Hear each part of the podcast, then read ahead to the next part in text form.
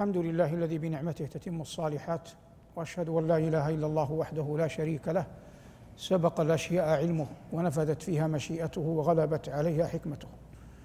وأشهد أن سيدنا ونبينا محمدا عبده ورسوله بلغ عن الله رسالاته ونصح له في برياته فجزاه الله بأفضل ما جزى به نبيا عن أمته. صلى الله وملائكته الصالحون من خلقه عليه كما وحد الله وعرف به ودعا إليه. اللهم وعلى آله وأصحابه وعلى سائر من اقتفى أثره واتبع هديه بإحسان إلى يوم الدين وبعد. فهذا بحمد الله تعالى تفسيرنا للقرآن العظيم في عامه الحادي عشر وهو هذا العام أربعون وأربعمائة وألف من هجرة نبينا صلى الله عليه وسلم. وما سيكون من طريقة في هذا العام سيكون العنوان مقتبسا أو جزءا من آية كريمة. ولما قد ظهر لكثير من الناس بحمد الله وفضله الطريقة في التفسير فلا حاجة للإعادة. فإننا نستطرد في الآية حينا في الفقه وحينا في العقيدة وحينا في التاريخ وحينا في الأدب والقرآن وعاء لذلك كله. لقاء اليوم عنوانه وما منا إلا له مقام معلوم وهي آيات من سورة الصافات. قال الله عز وجل فيهن وما منا إلا له مقام معلوم وإنا لنحن الصافون وإنا لنحن المسبحون. الحديث هنا في ظاهر القرآن هو حكاية عن الملائكة الكرام عليهم الصلاة والسلام. ويذهب بعض أهل العلم إلى أن الملائكة أكثر خلق الله عددا وأخذوا هذا من قول النبي عليه الصلاة والسلام أطت السماء وحق لها أن تعط والله ما من موضع أربعة أصابع إلا وملك واضع جبهته ساجدا لله تعالى. فالسماوات الكل يعلم سعتها. فإذا كان لا يوجد بها مكان إلا وفيه ملك فهذا ظاهره أن الملائكة أكثر خلق الله عددا. وهم محجوبون عنا لا نراهم. لأنهم مخلوقون من نور ولم يكتب الله لبني آدم أن يروا الملائكة. وقد يرونهم إذا تمثل الملك بصورة رجل في أحوال معينة كما وقع لذلك الرجل الذي أرصد له في طريقته ملكا على هيئة رجل يخبره أنه يحبه في الله. لكن الآية تقول وما منا إلا له مقام معلوم نستصحب اولا أن بعض أهل التفسير قال إن المراد به المسلمون وهذا بعيد. لكن المعنى العام أن بعض العرب نسبوا إلى الله أن الملائكة بنات بأن الملائكة بنات الله. تعالى الله عما يقولون علوا كبيرا. قال الله في صدر الآيات وجعلوا بينه وبين الجنة نسبا ولقد علمت الجنة إنهم لمحضرون. فقيل إن الجن هنا بمعنى الملائكة والجامع الاستطار وقيل إنهم الجن. لكن الذي يعنينا أن هذه الآيات تبين من هم الملائكة حقا خلاف ما يعتقده الكفار في في الملائكة. فقال الله عز وجل وما منا إلا له مقام معلوم. كلمة مقام في لغة القرآن تأتي في الأشياء الجليلة في الأشياء العظيمة. واتخذوا من مقام من مقام إبراهيم مصلى. وقال جل وعلا ومقام كريم في الإخبار عن مصر وعرضها. وقال عن الجنة حسنت مستقرا ومقاما. وإن قال في النار عنها كذلك. والمقصود من هذا المقام في العبادة والتقريب والتشريف في كم؟ ثلاثة في العبادة والتقريب والتشريف. وما منا إلا له مقام معلوم.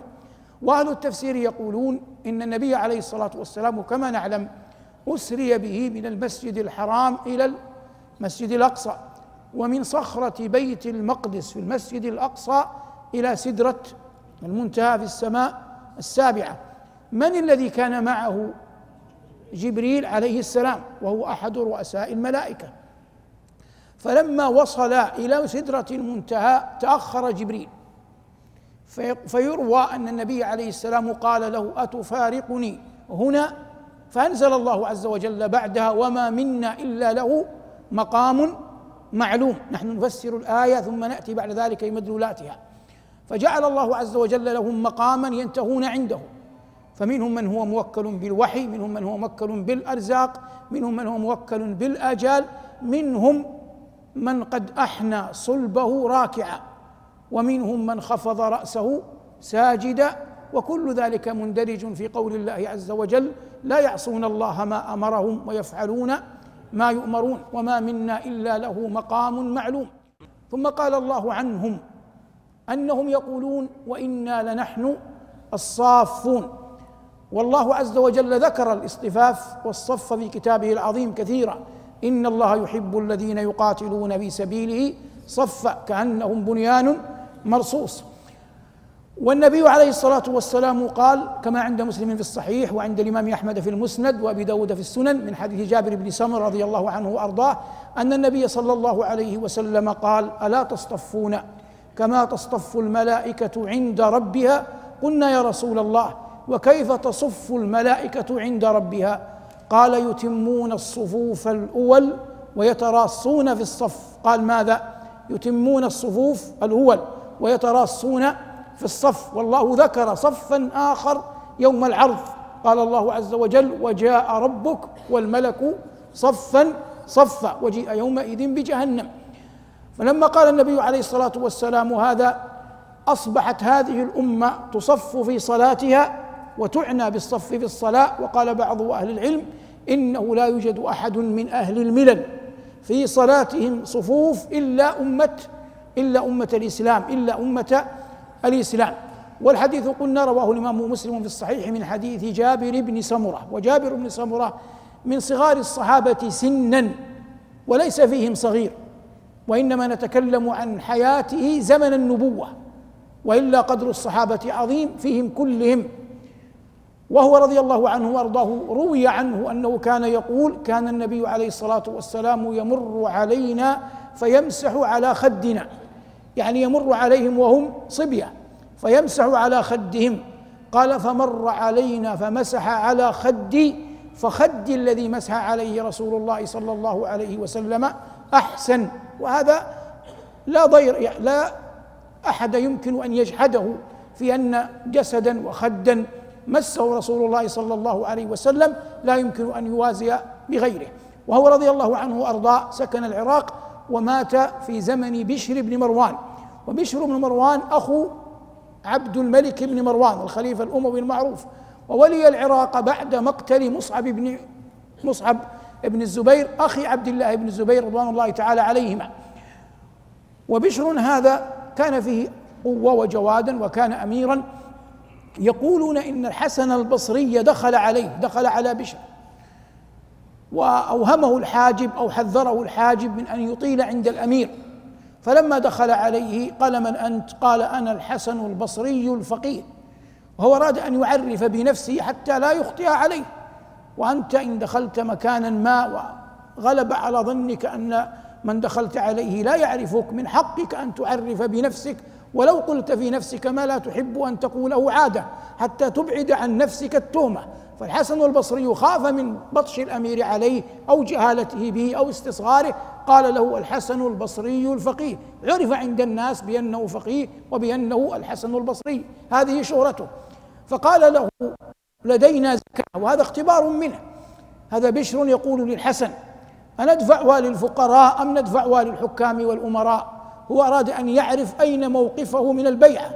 فقال له الحسن أي ذلك شئت؟ إن دفعتها للفقراء أو دفعتها للحكام والأمراء. فقال بشر لأمر ما يسود الناس من يسود أي أن الناس لا يجتمعون على سؤدد أحد إلا إذا كان فيه ما يقبل ما يقبل السؤدد. هذا كله للحديث عن جابر بن سمر رضي الله عنه وأرضاه. في زمن بشر بن مروان مات جابر بن سمرة رضي الله عنه وأرضاه. عمر بن الخطاب رضي الله عنه أخذ بهذا الحديث. فذكر أهل الآثار أهل الأخبار أنه إذا صلى بالناس وكان عمر يصلي بالناس بوصفه أمير المؤمنين. فكان إذا صلى بالناس يقول أيها الناس استووا إنما ذكر الله الملائكة لتهتدوا بها ثم يتلو قول الله عز وجل وإنا لنحن الصافون وهو مقبل على الناس بوجهه. ويقول تقدم يا فلان تأخر يا فلان. فإذا علم أن الصف قد استوى أقبل على القبلة وكبر رضي الله عنه وأرضاه. فهذا من قول الله عز وجل وإنا لنحن الصافون. ثم قال الله عز وجل عنهم أنهم يقولون وإنا لنحن المسبحون. والتسبيح في جملته تنزيه الله عما لا يليق به بجلاله وعظمته. وهذا هنا مبناه على أمر نقدمه ثم نبينه. أما تقديمه فإن النبي صلى الله عليه وسلم سئل أي الذكر أفضل؟ قال ما اصطفى الله لملائكته أو لعباده سبحان الله وبحمده. فأعظم التسبيح قول سبحان الله وبحمده. أعظم التسبيح قول سبحان الله وبحمده لأن الله عز وجل جعلها ذكرا لملائكته الكرام. جعلها ذكرا لملائكته الكرام. هذا الأول. الأمر الثاني الذي يعتمد عليه ويعول عليه في القضية نفسها أن الملائكة من أعلم خلق الله بالله جل وعلا. وهم يرون ما لله جل وعلا من عظمة. ويبلغهم ما يقوله بعض البشر في حق الله. فيزدادون تعجبا من أن هؤلاء الخلق لا يعرفون قدر ربهم. فيكثر هؤلاء الملائكة من التسبيح لأنهم كل يوم يزدادون علما بعظمة ربهم جل وعلا. يزدادون علما بعظمة ربهم جل وعلا. فالتنزيه قائم على عظيم علمهم بالله تبارك وتعالى. إذا فهمت هذه الآيات الثلاث يأتي الغاية القرآنية من هذه الآيات المباركات الثلاث المتتابعات في ثناء الملائكه إخبار الملائكة عن عن نفسها. لما قال الله عز وجل وما منا إلا له مقام معلوم يعلم من جهتين. الجهة الأولى أن يعلم أن الملائكة مهما عظم مهما عظمت قوتهم ومهما حسنت صورتهم ومهما اكتمل جمالهم يبقون خلقا من من خلق الله. لا يملكون لا لأنفسهم ولا لغيرهم ضرا ولا ولا نفعا. لهم مقام لا ينتهون عنده. فإذا كان جبريل وهو جبريل لا يستطيع أن يتقدم خطوات لم يأذن الله جل وعلا له بها. فهذا يبين عظمة الله جل وعلا. فأول ما يفهم من قولهم وإن لنا مقام معلوم أن المقام هو حقا مقام العبودية مقام العبودية.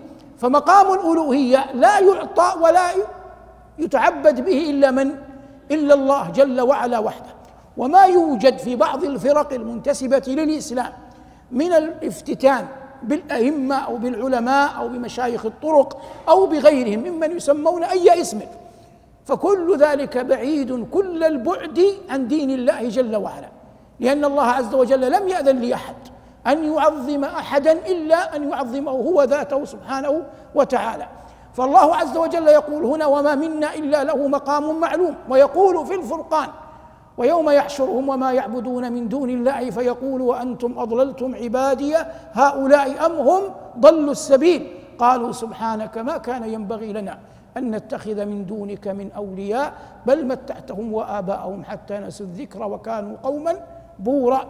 والمعنى أنهم يعلمون يقينا أنه لا يحق لأحد أن يصرف شيئا من العبادة لغير الله جل وعلا. لا يحق لأحد أن يصرف شيئا من العبادة لأحد غير الله جل وعلا. فدين الله لا يبنى على العواطف وإنما يبنى على الشرع المطهر الذي جاء في الكتاب المقد في كتاب الله جل وعلا وفي الخبر الصحيح المنقول عن رسولنا صلوات الله وسلامه عليه. هذا مما يتعلق بمقام الديانة. أما ما يتعلق بمقام الدنيا فإن الإنسان العاقل لا بد أن يعرف مكانه قبل أن يتكلم. والعرب تقول من الناس من ينطقه مكانه. فالعاقل لا يطلب شيئا ليس له ولا يبني قصورا على الرمال. وكذلك أنت في بيتك. يبقى الأب أب يبقى الأب أبا يبقى الوالد والدا. فقد تجتمع الأسرة ويدري كل منكم برأيه. لكن لا يحق للأبناء أن يفتئتوا في الرأي على من؟ على الأب ويتقدم عليه. حتى لو غلب على ظنك أن رأيك صحيح. وقد تكون في حلقة علم وفيها شيخك وأستاذك. فليس من حقك أن تفتئي على على شيخك وتتقدم عليه. لست ملزما بقول الشيخ نعم. لكن في الحلقة نفسها ليس من الأدب أن يطاول الإنسان على من علمه. وعلى هذا قس أشياء كثيرة في حياتك الوظيفية سواء كنت رئيسا كنت مرؤوسا. كل ذلك يعلم من قول الله عز وجل وما منا إلا له مقام معلوم لا يتجاوزه ولا يتعداه. فمن خلاله يعرف الإنسان كيف يمضي كيف يقدم كيف يحجم حتى لا يقع في الخطأ ويقع في أن يدفع بالناس أن يثربوا عليه ويندم ولا تساعة مندم الأمر الثالث أن الإنسان في كل هذه الأحوال يعلم أن الله عز وجل قال وقوله الحق كل من عليها فان ويبقى وجه ربك ذو الجلال والإكرام. هذا من أعظم ما يدل على المقامات. فإن المقامات مهما عظمت مهما علت فإنها إلى إلى زوال. وذات يوم سيكون صاحب ذلك المقام قد خلا من ذلك المقام الذي كان يتبوأه شاء أم أبى سنة الله التي لا تتبدل. ولهذا قال الله عز وجل بعدها قال كل من عليها فان ويبقى وجه ربك ذو الجلال والإكرام. ماذا قال الله بعدها؟ أجيبوا. فبأي آلاء ربكما تكذبان. سمى الله الموت هنا نعمة لأن الآلاء هي النعم. كيف يكون الموت نعمة؟ يكون الموت نعمة هنا أن الله عز وجل ساوى بين الخلائق جميعا في أمر في أمر الموت. ساوى بين الخلائق جميعا في أمر الموت. فيموت النبي ويموت المكذب للنبي ويموت الحاكم ويموت المحكوم ويموت الأمير ويموت المأمور. ويموت الوالد ويموت الولد وتموت الأم وتموت البنت ويموت الجن ويموت الإنس ويموت اكفر الكفرة ويموت أبر البررة. فلما سوى الله عز وجل بين الخلق في الخلاء في الموت عد ذلك نعمة عليهم فقال الله عز وجل بعدها فبأي آلاء ربكما تكذبان؟ وأما قول الله عز وجل وإنا نحن المسبحون فإنه على المرء أن يكثر من التسبيح. جاء في الحديث الصحيح من حديث أبي أمامة رضي الله عنه وأرضاه. وهذا حديث ينفعني وينفع أمثالي وأمثالك من الضعفاء.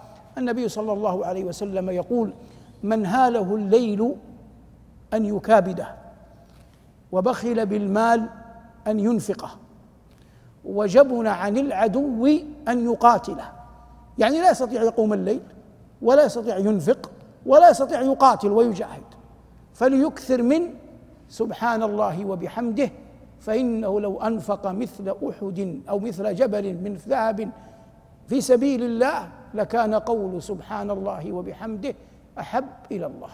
سبحان الله وبحمده سبحان الله العظيم والحمد لله رب العالمين.